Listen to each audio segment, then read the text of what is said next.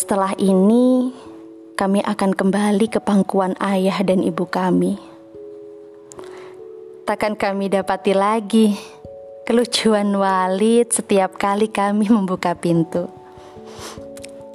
Takkan kami jumpai lagi sapaan Mbak Nino ketika kami berangkat kuliah. Hai Mbak Nino. Takkan kami dengar lagi bunyi bel tintong menandai orderan Bu Desi dan Bu Icu setelah sampai. Hmm, lezatnya. Kami mungkin akan rindu suara ibu-ibu yang mengobrol saat pagi hari. Atau riuhnya suara anak-anak kecil yang tengah bermain di siang hari.